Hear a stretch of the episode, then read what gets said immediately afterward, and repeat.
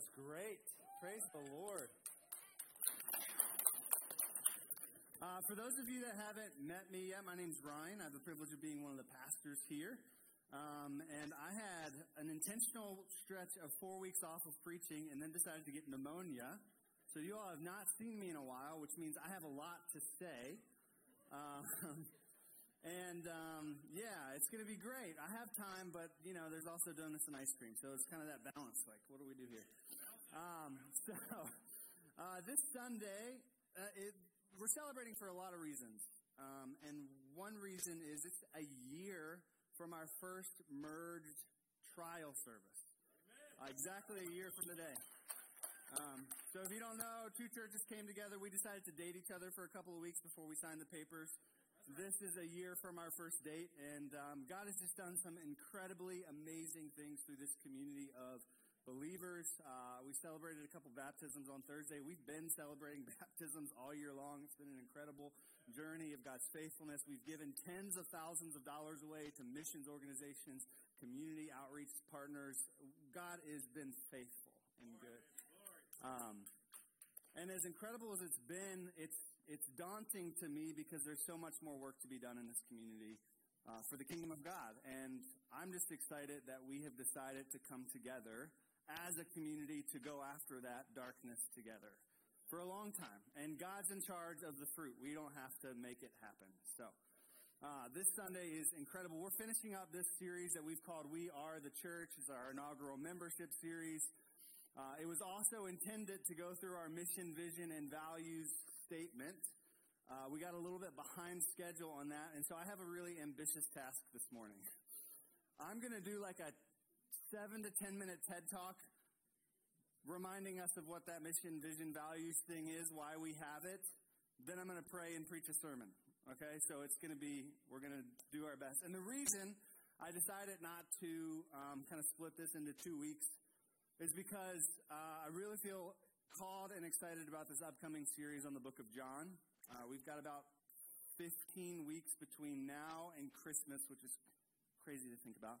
Um, but uh, the Gospel of John, we're going to be going through uh, the seven I am statements and seven miracles of Jesus in the Gospel of John. And the book of John really is written to convince the reader that Jesus is the Son of God. And if Jesus is the Son of God, that changes literally everything. And if he isn't, then why are we here, right? And so, what I would encourage you to do is this series is a excellent series to invite people to that don't know Jesus, people that are spiritually curious, that like the idea of Jesus but haven't given their lives to Jesus. Um, and so, I'd love to encourage you to think about that, pray for those people in your lives. But that's why I have way too much to do this morning. So, um, mission, vision, value statements. Why do organizations have it? Why do we have it? Is it really that necessary or important and how who came up with them who who decided that this is our mission vision and value statement um, first the process so at, at, Canvas Community Church, I we believe that um, my job as lead pastor is to cast vision, but not to create vision. That vision comes from us collectively. Like, what is God calling us as a church to do? Not what is God calling me to do as a pastor, and then I have to tell, I get to tell you what you have to do. What is God calling us to do? And so, as we were putting together this mission, vision, and practice statement, I sat in a room with multiple people from both previous congregations for hours and hours. Those of you that were there, I'm looking for you. It was fun and challenging and uh, uh an awesome process. And we just prayed for discernment. What is it that God has uniquely called our church to do? Um, because the reality is, there's a big C church and a little c church. Big C church is all of us that have decided that Jesus is Lord and have submitted to his leadership. Like every human being on earth that has believed, placed their faith, trust in Jesus is a part of the church. And the church has a mission, vision, and values. The mission is the Great Commission go, make disciples, teach, baptize, right? Like that's the mission of the church. The vision of the church is to see the kingdom of God manifested on earth as it is in heaven. The values are found throughout the New Testament, right? Like we as a big C church know what God's calling us to do, but it's important then for each individual church to kind of define what is unique about us? What makes us unique? What is God calling us to specifically? And so that's kind of why we have these statements. Um, the purpose is that they help define who we are as a local church, what God is calling us to do, and we developed it together as a group. The board was involved in the process. And so that's kind of how we got here. C.S. Lewis actually gives a really helpful illustration, I think, in uh, Mere Christianity, where he says the, the whole idea of mere Christianity is to define the lobby of Christianity, like the big C church. What is it that we all believe? But then it's important that you move from the lobby into a room. And the room is different, unique churches, different theologies, different callings, different passions. And so he, he gives this illustration of we're all in the same hall, but then we move from the hall into classrooms. And I kind of took that illustration and adapted it a little bit. Um, and I hope this makes sense. I hope it's helpful. If it isn't, just forget that I said it. But um, so I kind of view the church, Big C Church, as we a group of we're vehicles moving north, powered by fossil fuels. This is going to make sense in a second, I promise. All right. So the church is vehicles moving north powered by fossil fuels. That's, that's the mission, vision, core practices of Big C Church. But we as local churches then get to define what type of vehicle are we going to be. Are we going to be an SUV? Are we going to be a van? Are we going to be a tank? Probably not, if you read the New Testament. Um, are we going to be a boat? Like, what are we? What type of vehicle? What color? Like, what style? What form are we going to take on as a local church? And then the vision is like, yeah, we're all moving north, but what specific coordinates are we as a church headed towards? Like, what are we trying to tackle as a local church? Like, let's put the specific coordinates in, not just north, but like which way north. And then practices like what type of fuel are we going to put into that vehicle that we've created. Does that make sense? So that's that's our mission, vision, and core practices. So far, we've talked about our core practices not as explicitly as I would have liked to, because of all the problems that I told you we had so far. So I'm going to rehash them for you. Then I'm going to pray, preach a sermon that is going to unveil our mission and our vision statement. Sound like a plan? Awesome. All right, so here are the practices of Canvas Community Church. This is the fuel, the thing that fuels our church uniquely to us. We unite for the sake of the gospel. We prioritize primary theology. Not that secondary theology isn't important, but we believe the gospel is too important for us to divide over things that don't matter. Our church is good at this. It's unique to us. I've been a part of so many conversations where people went into the room with this really important doctrine, something that they believed down to their socks was true. And I've heard them in the room say, I believe that this is true, but it's not so important that I'm going to divide over. We're going to find unity for the sake of the gospel. Secondly, we rely on the living and written word of God. The Bible tells us what to do. We don't get to redefine it for ourselves. And the Bible points us to Jesus, who is the living Word of God, God incarnate in the flesh. What he did, how he lived, should be prioritized in the way that we think and live. Thirdly, we prioritize real relationships. Sunday mornings are awesome. Like a room full of people celebrating Jesus is great, but we want people to get out of rows and into circles to form genuine relationships where you know each other, what's going on, you know your kids' names, you know the, the, the, the, difficulty that your families are going through, you're praying for one another, encouraging one another. We want to prioritize real, authentic relationships. And we want you to be okay with being honest with where you're at, not being fake, hiding sin. Like, we want to create a space where it's good for you to just come and say, This is who I am, this is where I'm at. It's okay that you're there, it's just not okay that you stay there. Lastly, we cultivate our spiritual gifts to serve others. The Holy Spirit was given to the church to empower us to do the things that God's calling us to do. Each of us have a unique and special gift. And if we, if we put it on the shelf, if we allow the enemy to convince us not to use it, the whole church misses out. And so we want to cultivate your spiritual gift, not for just the edification of the church, although it does that, but also to serve outside of these walls.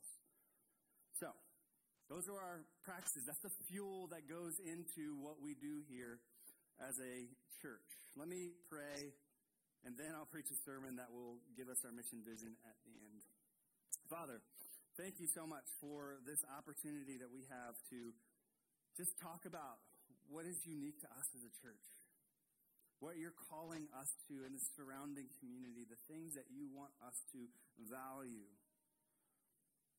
God, may you may you bur- may you create a fire in our souls for these things. May we be passionate about doing these things together. And if these things don't resonate with us, um, God, may we have conversations about why. And if and if it's not for us, may we find a church that's doing the thing that we feel called to do, God, because the church is so much better when we're doing what God's calling us to do together with others. So lead us, guide us, give us wisdom. Holy Spirit, be present. In Jesus' name I pray. Amen. If you have your Bibles, Jeremiah chapter 29 is where we're going to be. I will get there in a few minutes, so if you want to flip there on your phones, or it should be on the screen as well. Um, when I was first dating Marissa, started to go visit her family, um, thinking that I was going to want to marry this girl. And so, you know, you're forming this relationship with their parents, and you're like trying to like, you know, figure stuff out and build that relationship. Her uh, dad was very clear that I was going to have to ask him per, for permission to marry her, which I love, but also like got some bridge building to do with her father, right? So in that process, I found out very quickly that her family are Philadelphia Eagle fans. Yeah, and not only that, but they're like Philadelphia Eagle fans, right? And if you're not familiar with football or football culture, the Eagles fans are like a different breed of fan. Um, Philadelphia is like a different breed of city. And so, like, when they say they're fans, they're like really fans. And I grew up around here, and so I was a Washington football fan. And if you don't know football culture, Washington and Philly are rivals. They are opposed to one another in all things. And so I'm entering this relationship with this family that I'm trying to build bridges with, and like life, this is going to be a lifelong thing, I, I'm hoping and thinking, right? And so I have a few options in this moment, as I am a Washington fan, they're an Eagles fan. Um, I can double down, right? I can fight this guy. Like, yeah, you're an Eagles fan, I'm a Washington fan, let's like rival, let's do this thing, right? I could like double down on my fandom of the Washington football team and fight back, and we could just have this rivalry. And maybe it's fun and playful, or maybe he hates me and tells me I can't marry his daughter, right? Like there's there's there's possibilities there. Um, I could like withdraw and kind of pretend like I'm really not much of a football fan. Like, oh, my my, my dad likes Washington. I don't really care. You know, like I could like I could downplay it, kind of come back from it.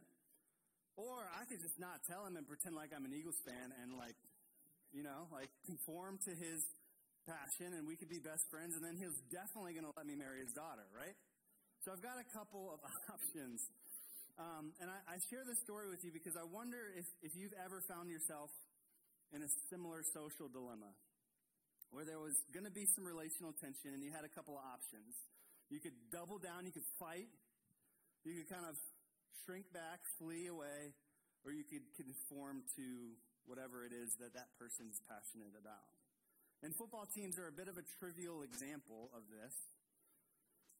Um, but far more often, these things happen with really important issues, really important ideas. And I believe individual Christians and the church in America, in an increasingly post Christian culture, which, this is a sidebar, I don't think is a bad thing. The church actually grows far more quickly and far more healthy when they're not in a position of power or authority. And so, as our culture gets increasingly post Christian, we're, we're put in these opportunities where we're building bridges with people outside of the church. And I don't know about you, but sometimes it feels like I only have three options. Sometimes it feels like I can fight back against this culture. I can have a culture war against these ideas that are opposed to the things of God. Like our culture is proposing these ideas that are opposed to the things of God. We say we rely on the written, living Word of God, and then we go outside of these walls, and the culture is is, championing ideas that aren't in here. So do I fight back? Do I, do I war against the people of the culture? Do I shrink back into holy huddles with other Christians that think like me, talk like me, act like me, believe like me, and we'll just pretend like nothing's happening outside of these walls? Do I conform? Do I like just take on the attributes of the culture around me? I don't know about you, but oftentimes it feels like these are our options, and none of them feel really good to me. And so the reason we're turning to Jeremiah chapter 29 this morning is because I believe Jeremiah 29 gives us a blueprint for a better option. A better option for followers of God in a culture that is opposed to the things of God. How do they how do we navigate that tension? How do we build bridges and relationships with the culture that is opposed to the things of God? So, Jeremiah 29 for some context for those of you that don't know the Bible or don't know the Old Testament, or whatever reason you don't know what's going on in Jeremiah 29, you have a good reason to not know.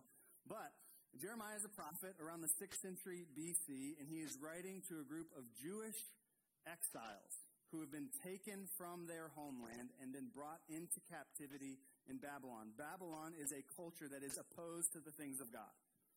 They've come in, they've brought judgment. Uh, God, it actually tells us that God, like, uses them to bring judgment on the Israelites.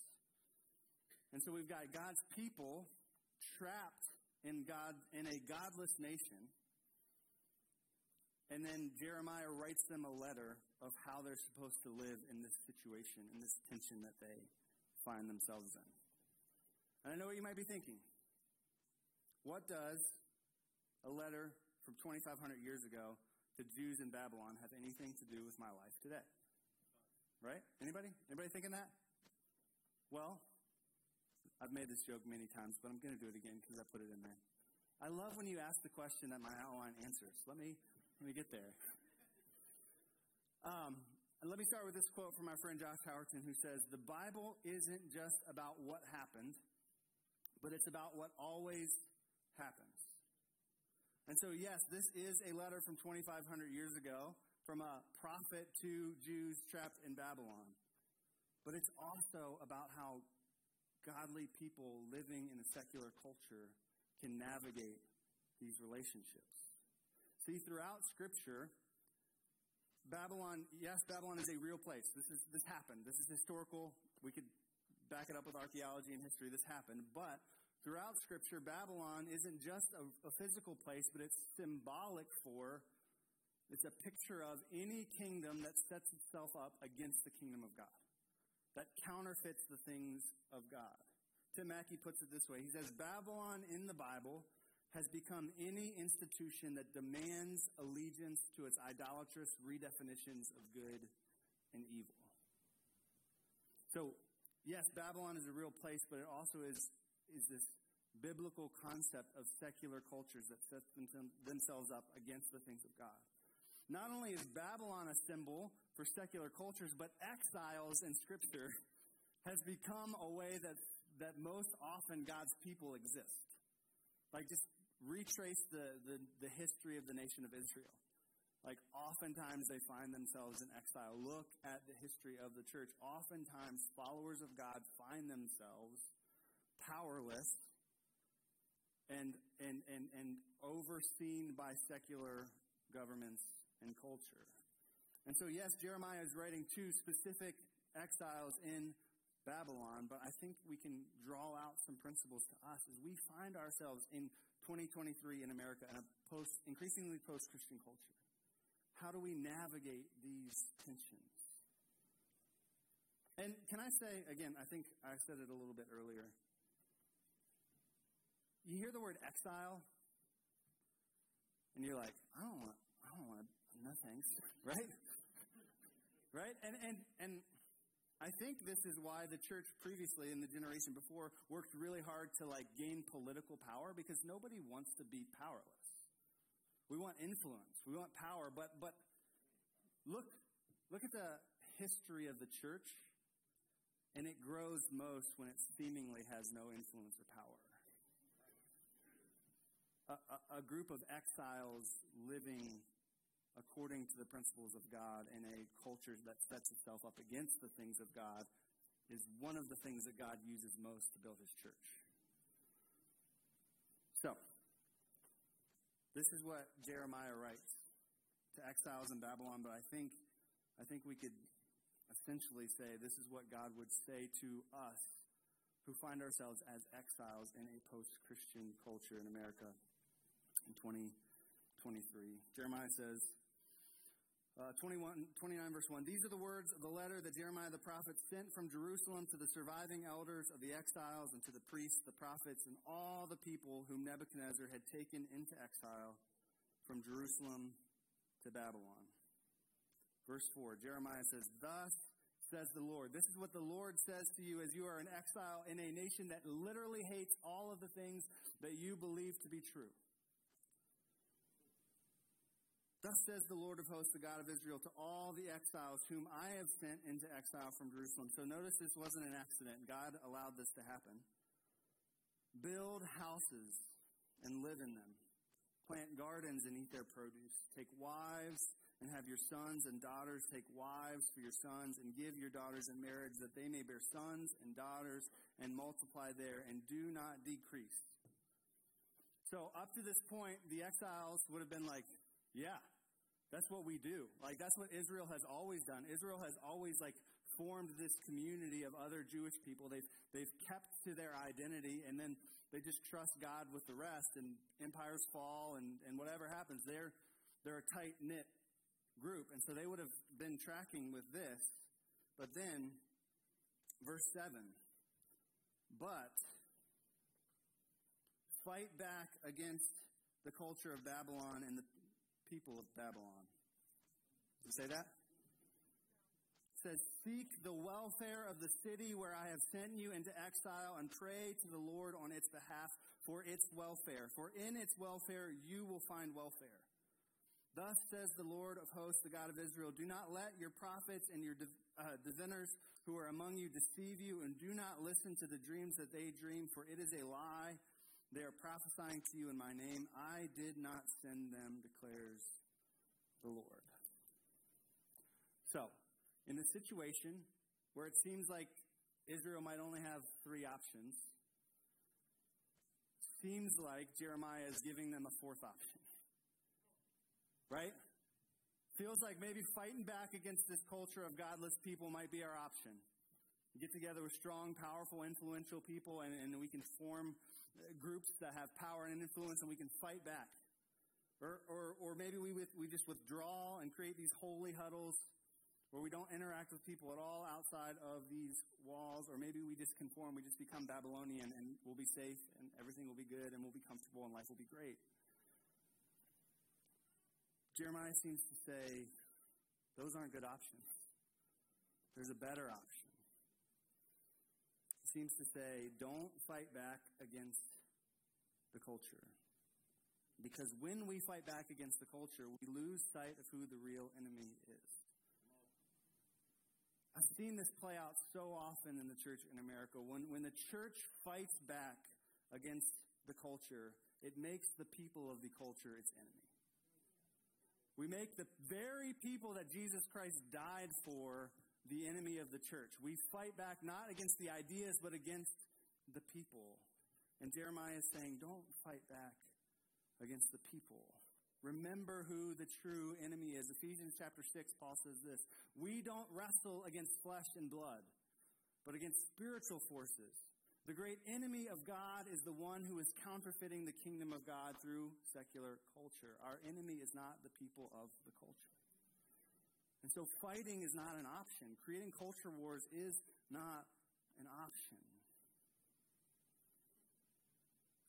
When we get confrontational with the people of Babylon, we make the very people Jesus died for our enemies. I love how Rich Villodas says it. He says it's a really curious evangelism strategy to despise the people you're trying to bring to Jesus. It's a really curious evangelism strategy to despise the people you're trying to bring to Jesus. And, and, and here's the thing I don't believe, I know brothers and sisters in Christ who have kind of taken this fighting back against the culture perspective. And I don't believe that this is what their intention is. But I think slowly over time, that's how our culture interprets it. They say these people hate us. They want nothing to do with us. They don't listen to us. They don't talk with us. They just rally against the things that we value. And so when we fight back against the culture, we make the wrong enemy the enemy. So Jeremiah is saying, don't fight back against the culture. But he's also saying, don't withdraw from the culture. Don't just do the Jewish thing and, and be really good Jews in Babylon and ignore everything that's going out there. He says, work for the prosperity of the culture. Pray for the people of the culture. And again, I think out of fear and um, a reverence for holiness, sometimes we withdraw so much from the culture because we don't want to conform to the patterns of this world. And so we create these holy huddles of people that think like us, talk like us, believe like us, act like us. And we, when we withdraw from secular culture, we give up valuable kingdom influence. We're missing opportunities to demonstrate the salt and light of Jesus to the culture around us. Jesus demonstrated for us how to treat idolatrous people in a secular culture opposed to God's values. He came to a people that despised him. The God that created the universe came to earth. And the, the people around set him up as their enemy, and he lovingly engaged them in relationship. So much so that he literally laid down his life for them to the point that when, when they were killing him and mocking him, he looked to the Father and he said, Forgive them. They're not my enemy. They don't know what they're doing. They've been tricked by a counterfeit culture. The enemy of God has convinced them that I am their enemy when really I am their Savior. So don't don't put it against them. Forgive them, for they don't know what they're doing. And I think many of us, including myself at times, we've become hard hearted towards the people of culture. We view them as our enemies. Others of us have become so afraid of cultural influences over us that we've withdrawn, which, yet again, in just another way, makes them our enemies. So, what if we fought back against both of these perspectives by intentionally praying for the welfare of the people around us? Imagine how God might change our hearts towards people and culture if we just prayed for them. If we just engaged them in relationship, went out of our way to intentionally connect. So, not only is fighting or fleeing not an appropriate response, but neither is conforming. And this is, for me, I'm just going to be as vulnerable and transparent as possible. This is the one that's most tempting for me because I, I love people, right? I want to have a good friendship with every single one of you in this room, which is not possible. But I want it. Like, I desperately want it. And so, I think many Christians, we read passages like this from Jeremiah, and we desperately want to love the people of our culture. We don't want to be combative or withdrawn, but what we do instead is slowly over time we just conform to the cultural values that are counterfeit to the values of the kingdom of God.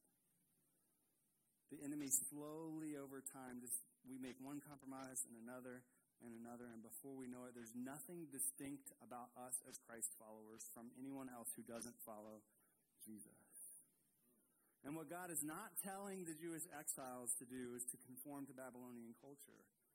He wants them to flourish in Babylon distinctly as Jews while they work for the flourishing of the Babylonian culture. So it's not our job to hold non Christians accountable to the standards of the kingdom of God. They don't agree with those ideas. But it's also not our job to, to pretend like they're not valuable to us, like they're not important to us. We don't apologize or shrink back from living differently in light of the kingdom of God. We distinctly follow Jesus in a culture that is opposed to the things of Jesus. We do so lovingly with compassion and intentionality in prayer. Jesus says this in Matthew chapter 5 to the temptation to conform. He says, You are the salt of the earth.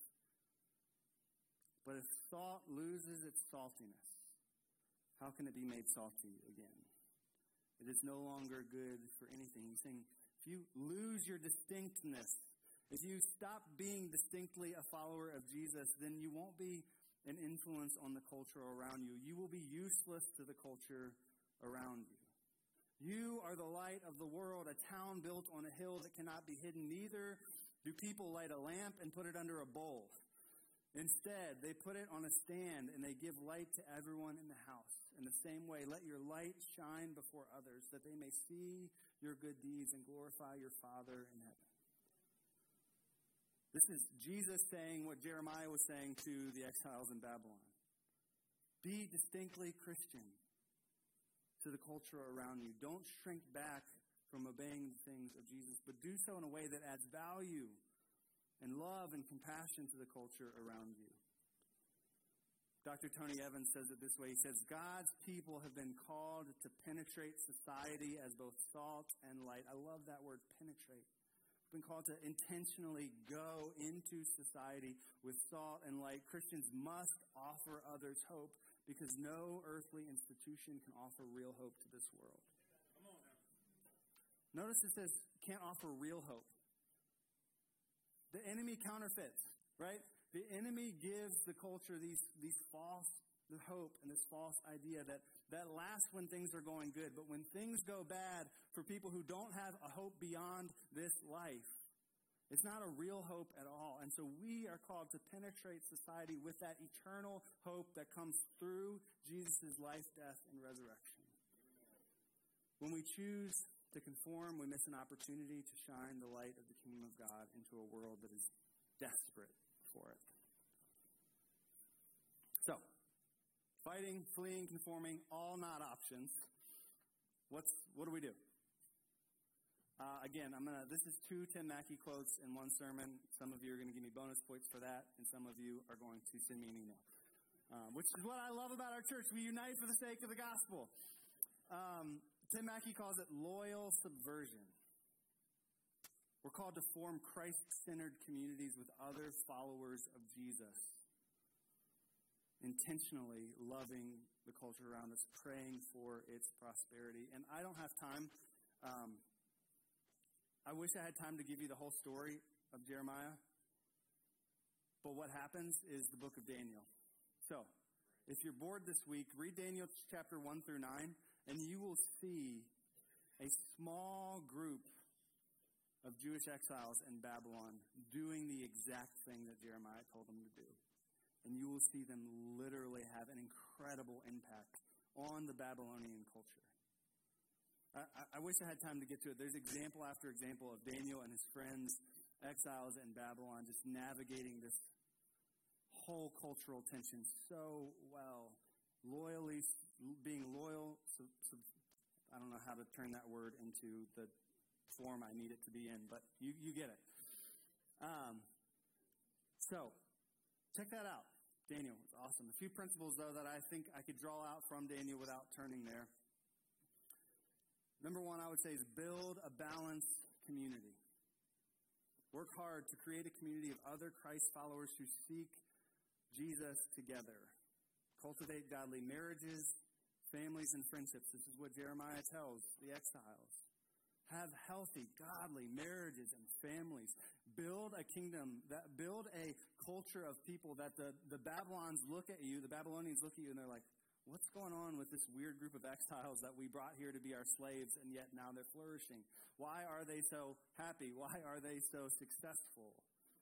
Create a, a, a culture of a, a community of believers who are seeking Jesus together. But it's a balanced community, which means we don't isolate from the people of the culture. We build relationships with them as well, intentionally looking for friendships with people who hate the things of God. Intentionally building friendships with people who hate the things of God. yeah, right? It's not easy. And it's not even fun sometimes. But think about Jesus on the cross being murdered by Roman soldiers who are gambling for his clothes, and he says, Forgive them, for they don't know what they're doing. That's the perspective we have with people outside the church. Not how dare they try and teach our kids about so and so or such and such. We love them. And we don't teach our kids so and so and such and such to conform to the culture. We teach our kids the values of God. But we don't say, how dare they try and teach our kids so and so and such and such. We say, for that very person, Jesus died. Create a balanced community. Foster a spiritual burden for the culture around you. This doesn't happen accidentally over, or overnight. We have to pray for these people. And we have to work hard to build friendships with them slowly over time. There's a book um, by Rosario Butterfield called The Gospel Comes with a House Key. Uh, it's an incredible testimony of this happening. Uh, she was a uh, lesbian English professor at Syracuse University in the 90s. And, like, just one Christian family infiltrated her life. No questions asked not asking her to do anything for them, just loving her. And slowly, over time, she was exposed to the gospel of Jesus. Her life was transformed forever, and now her life is built on inviting other people into her home, building relationships, fostering a spiritual burden for the culture outside the church. Let's do that intentionally so that we can demonstrate and declare the kingdom of God to them. Third, remain faithful to God even when it gets bad. We're going to read a little bit more of Jeremiah. This is the verse you guys really like to put on coffee mugs, but without context. For thus says the Lord, when 70 years are completed for Babylon. Do we know what he's saying here? You're going to be enslaved to a culture that hates you for 70 years. I'm asking you to be faithful to me in the midst of this really difficult thing. See, far too often, and I, I think that this is why culture wars are so prevalent in the American church because we've been discipled to believe that we live in a Christian nation and so we should have these privileges and powers and, and, and everything should go well for us and life should be awesome because we follow Jesus and you should pat us on the back for that. No, far more often than not. Followers of God are actually pushed to the margins. This is what's happening to Israel. God says, I'm going to let you be in exile for 70 years.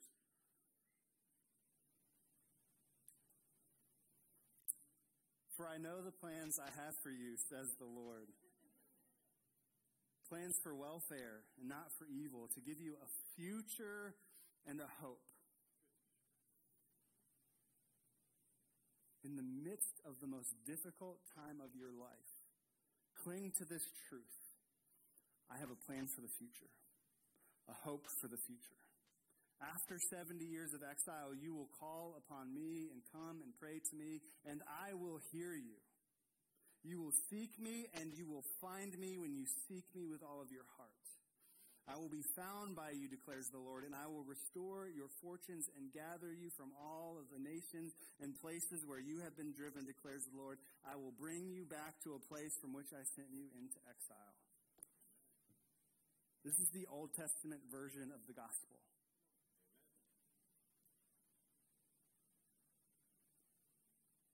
Not everything's going to be perfect.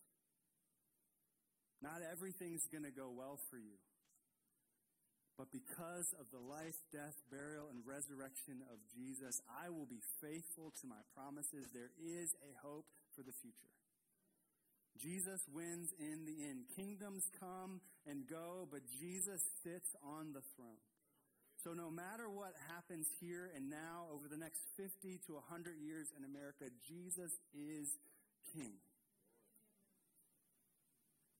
And so we cling to that hope. No matter how hard things get, we remain faithful to God. Because he does have plans for us. That's the beautiful thing about the verse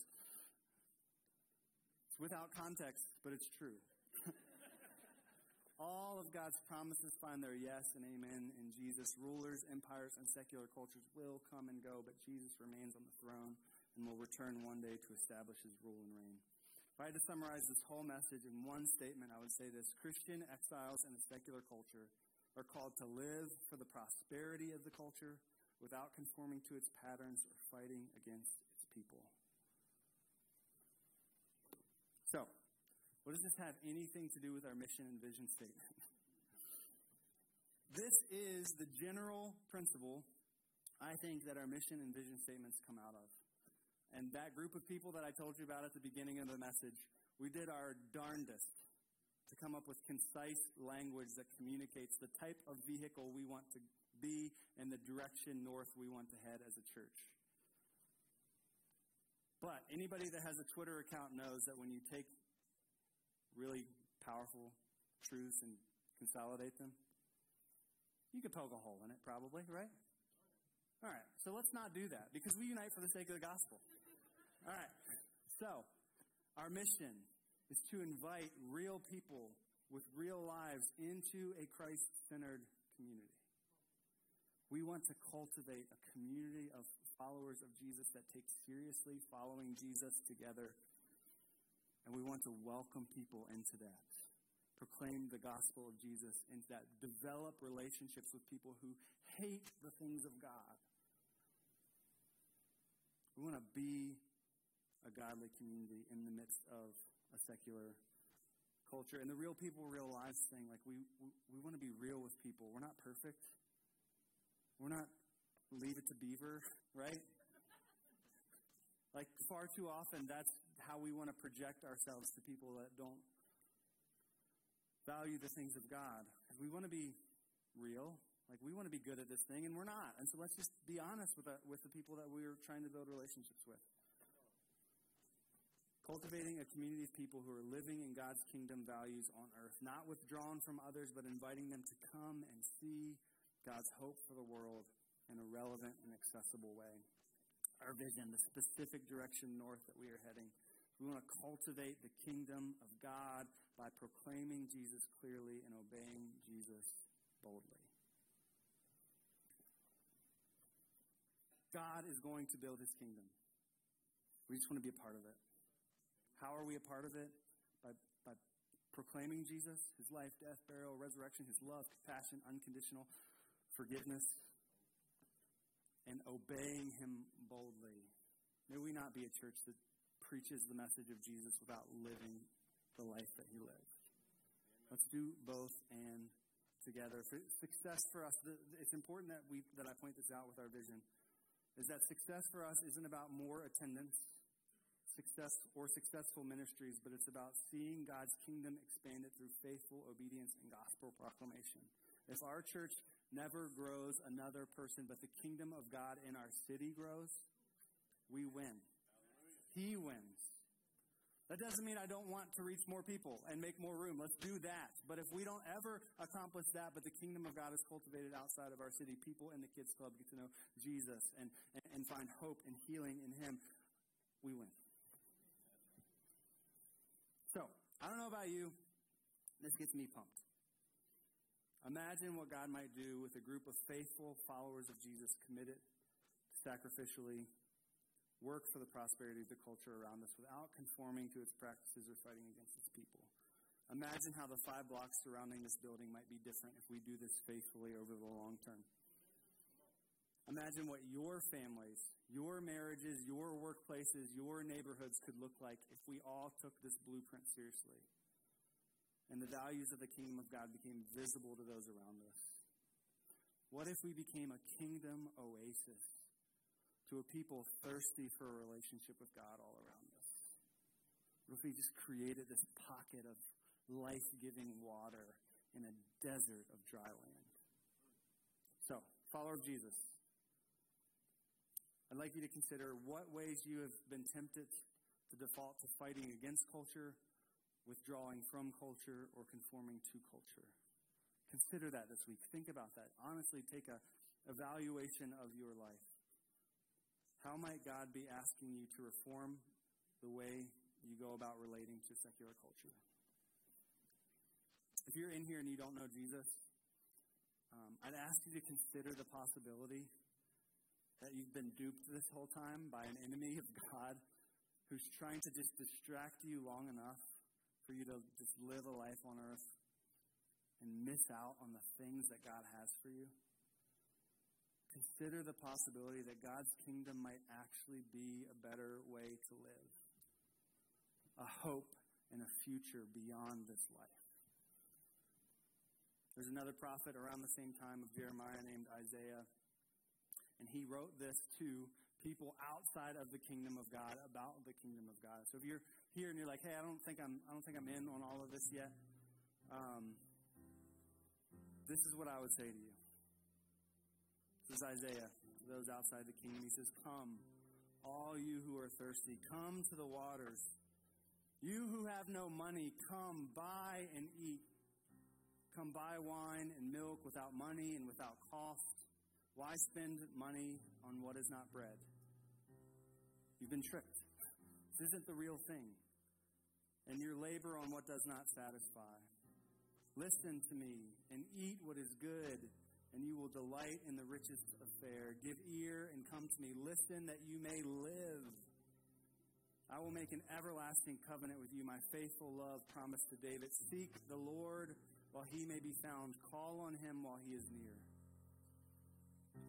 Let the wicked forsake their ways and the unrighteous their thoughts. Let them turn to the Lord, and he will have mercy on them. And to our God, he will freely pardon. He says this My thoughts are not your thoughts, neither are my ways your ways, declares the Lord. As the heavens are higher than the earth, so are my ways higher than your ways, and my thoughts higher than your thoughts. This is God's kingdom. Sets captives free, gives fathers to the orphan, families to the stranger, provides food for those in need, forgiveness for those who have rebelled, and living water that never runs dry. May we be a people that live according to these values for the glory of God and the good of our neighbor. May we create a Christ centered community, inviting others to come along. May we see the kingdom of God cultivated on earth as it is in heaven, as we faithfully obey the commands of Jesus and proclaim the message of Jesus until the day that he returns.